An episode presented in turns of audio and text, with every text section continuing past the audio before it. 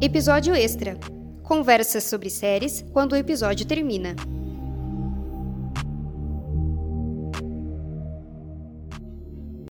Eu sempre ouvi que a culpa da agressão física é da mulher. Afinal, o homem não fica nervoso sem que ela dê motivos. Eu sempre ouvi que homens não prestam mesmo. E que tudo bem, porque isso faz parte da natureza deles. Outro dia eu fui visitar uma amiga e o porteiro do prédio perguntou se eu era faxineira dela. Só porque eu sou negra. Quando eu precisava de ajuda no trabalho, os homens me ajudavam. Mas no final do expediente pediam para sair para beber, para que eu pagasse a ajuda. Esse podia ser um relato da Malu. Poderia ter sido da Lígia. Podia ter sido da Adélia. Poderia ter sido da Teresa nos anos 60, mas é desses dias por Luzier Costa. Foi postado pela Rafaela Quintanilha, agora. Foi feito em 2017, por Luana Tolentino. É da Daniela Lima, num post de 2018. Não faz tanto tempo assim, faz? Pois saibam que a coisa mais linda é a mulher ser quem ela quiser, aonde ela quiser. E isso não tem data.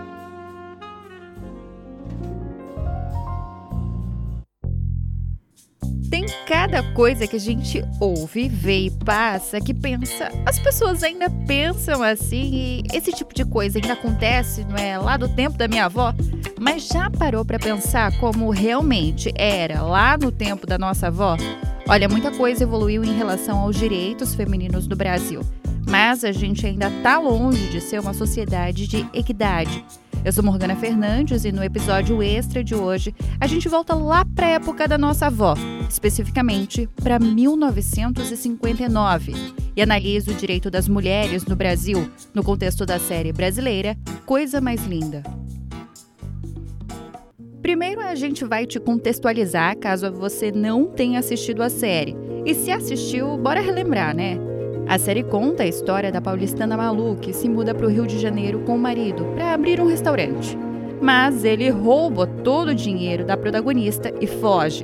E aí ela conhece a cantora Adélia, a escritora Teresa e com a amiga Lígia abre um clube noturno de bossa nova. E aí são abordadas várias questões que trazem para discussão o direito das mulheres no Brasil naquela época. Mulheres não podem tocar negócios sem autorização dos homens. A intenção foi proteger vocês, está na lei. Ah, muito obrigada por nos proteger da nossa própria liberdade. Viva! Ele é o homem, então ele é o proprietário legal em caso de desquite. E eu não posso fazer nada?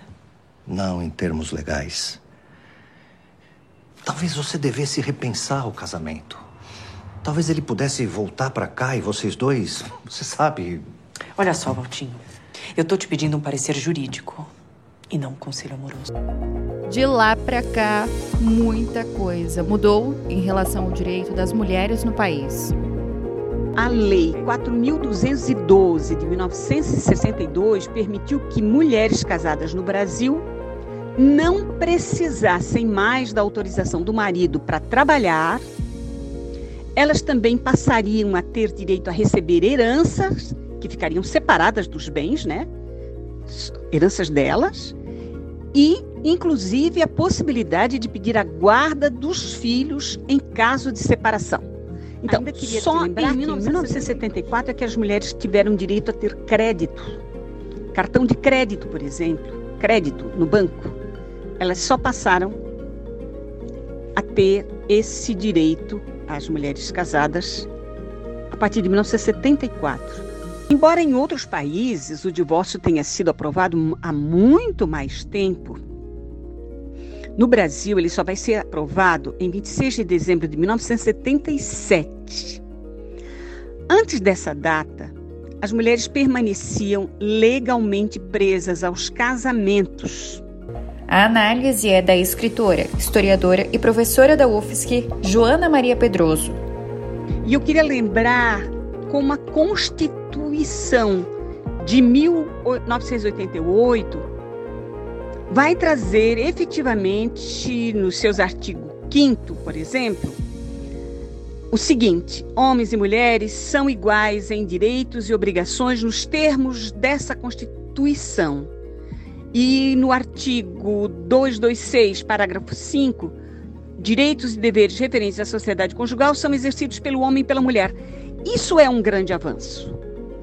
É um grande avanço no sentido da da igualdade na lei. Agora, em 2021, foi aprovado também uma lei contra a violência política de gênero. Mas é preciso muita campanha para que, de fato, essa violência política de gênero acabe, que são esses ataques que são feitos às mulheres que foram eleitas. Então, as mulheres têm dificuldade de ser eleitas e quando são, são alvo de ataque, de assédio, de ameaças, como nós temos visto.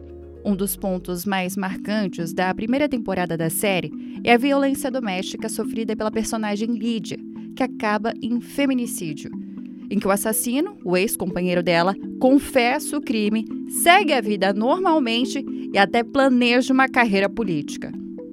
Um homem que matasse a esposa é, que o traiu não era punido por isso. E outra coisa, ele podia tanto matar a mulher quanto o amante, a menos que o amante fosse de uma nobreza superior a dele. Eu estou falando isso na elite.